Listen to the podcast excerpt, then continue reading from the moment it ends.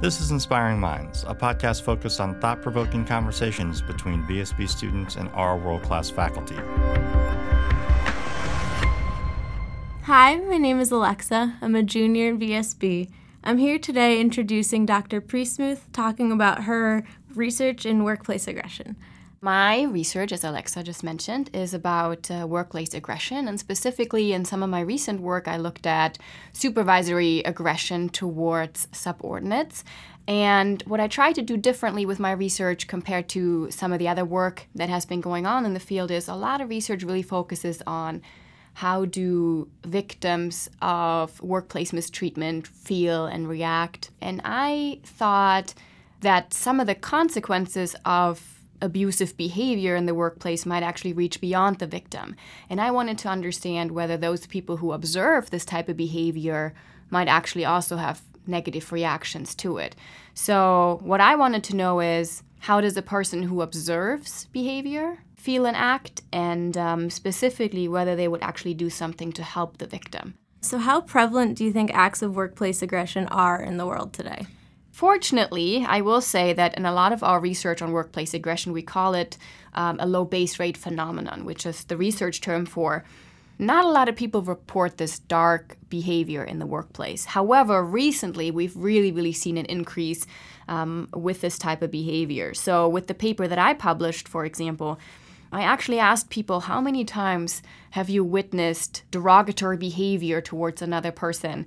And in my research, I found that over 65% of people says that I have actually witnessed something like that within the past year. Wow. There's recent work by um, the U.S. Equal Employment Opportunity Commission, um, especially with women lately, sort of this notion of the Me Too campaign, we mm. really realize that there's a lot more aggression towards employees out there than we think. 85% of women say that they've been harassed of some form. And so, really, it's becoming a behavior that is, is showing up in workplaces a lot more frequently, which um, um, is getting all this traction in the research field as well. Do you think that companies today value overall justice and fairness in the workplace enough? On average, I will say yes. So we have a lot of companies out there that really do the right stuff. And every person values fairness. We all want to follow the golden rule. We all want to be treated with respect. We all want to be paid equally. We all want to have fair promotion procedures so that all of these components are part of creating these fair workplaces. And we all care about it, and companies generally care about it. They try to create fair distribution in terms of pay. Um, they try to have fair promotion procedures. They try to treat employees a certain way. I mean, they really try to care about that. But sometimes it can get lost. And sometimes one bad apple is enough to sort of disrespect these type of structures. It's especially dangerous if it comes from an executive. You briefly mentioned the Me Too campaign.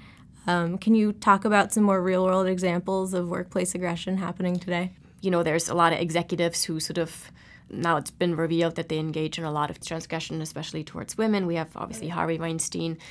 Actually, we have you know the Uber CEO. We've had things at Fox News.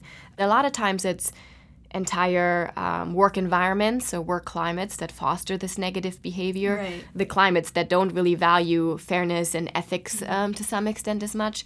I also think, um, and research will support that, a lot of these transgressions happen um, when there's specific power relationships between executives or supervisors and their employees, whenever there's a lot of power dependency whenever people have or executives have a lot of power over other people the chances that they might misuse that power and mistreat someone else um, because of that is very likely. So, power is one of those things we also have to watch. And um, it's a great thing if it's used positively to influence other people, but it can be very, very negative. So, what specific steps can a company take to cultivate a culture that promotes fairness in the workplace? A lot of people look to executives and CEOs and supervisors for guidance on what's the appropriate behavior in organizations. So we would all look to our managers on how do I behave, what do I do at work, how do I perform my job. And if the executives or supervisors engage in this bad behavior, it's likely sort of spreading throughout the organization right. because we all think, okay, well, I guess that's acceptable behavior. We can treat another person that way because our boss does it. Yeah. The danger becomes of, uh, first of all, getting rid of some of the bad apples, but then we have to attack sort of the systematic underlying issue as well Right. because it's spread already. And so, in order to create these places or work cultures of respect, it's really about having, first of all, executives be better role models and creating a message about this place is about dignity and respect and treating people fairly and making you know sure we have all these fairness fairness structures in place about pay promotion and really how to motivate employees and not putting them down.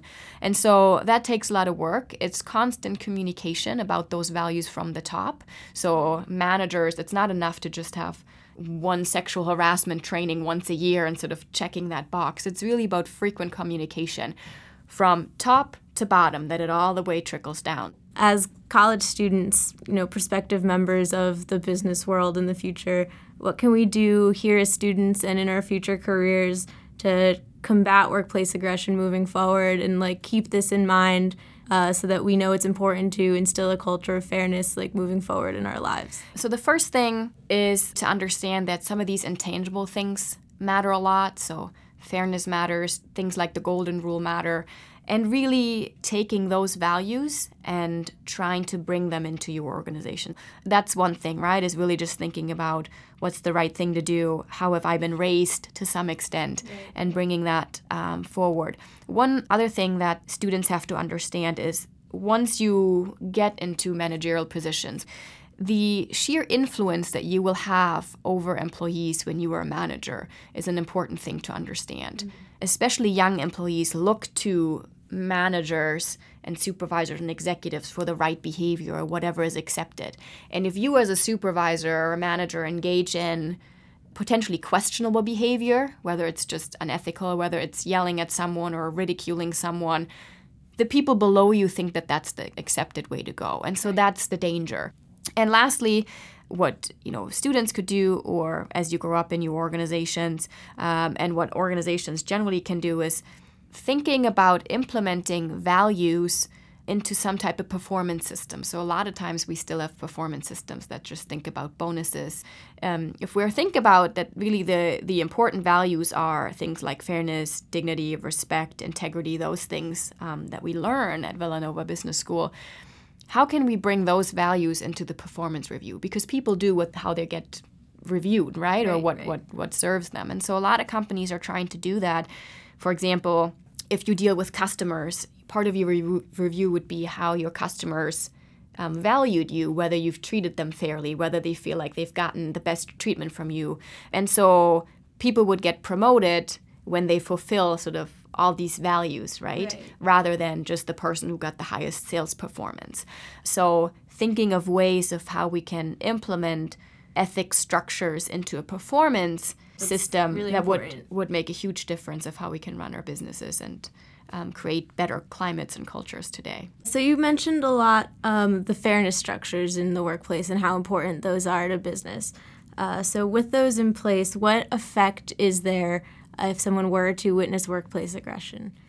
So, what I really found in my research that fairness structures can make a really big difference um, for the victims. So, if the observers feel like they generally work in this fair work environment where on average, you know, the golden rule is upheld or on average people have integrity and people are treated fairly, these fairness structures and this type of workplace empowers people to do something about the witnessed mistreatment it really sort of builds their confidence up that they actually have the ability to address the transgressor and help out the victim um, at the same time. So imagine a workplace uh, where we generally have these values in place of integrity or other managers treat their employees a certain way or you're getting paid fairly and you really feel like fairness and ethics is a really important part of the overall organization, we generally feel like this is not the way you're supposed to treat others. So all of a sudden, that becomes very salient.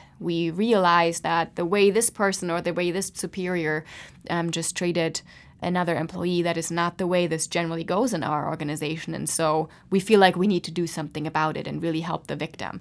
And so having these fairness structures, again, become very salient in your organization, constantly communicate fairness and ethics to your employees that's part of it because then they realize whenever they see something that's off and that goes against the overall culture of the organization they feel like they have what it takes to do something about it. Thank you so much for listening to this episode of Inspiring Minds. I want to thank Dr. Priesemuth for coming out here today. I appreciate having the time to interview you today. All right, great. Thank you. Thank you for listening to Inspiring Minds. Stay tuned for our next installment featuring more VSB students discussing research topics with our world class faculty.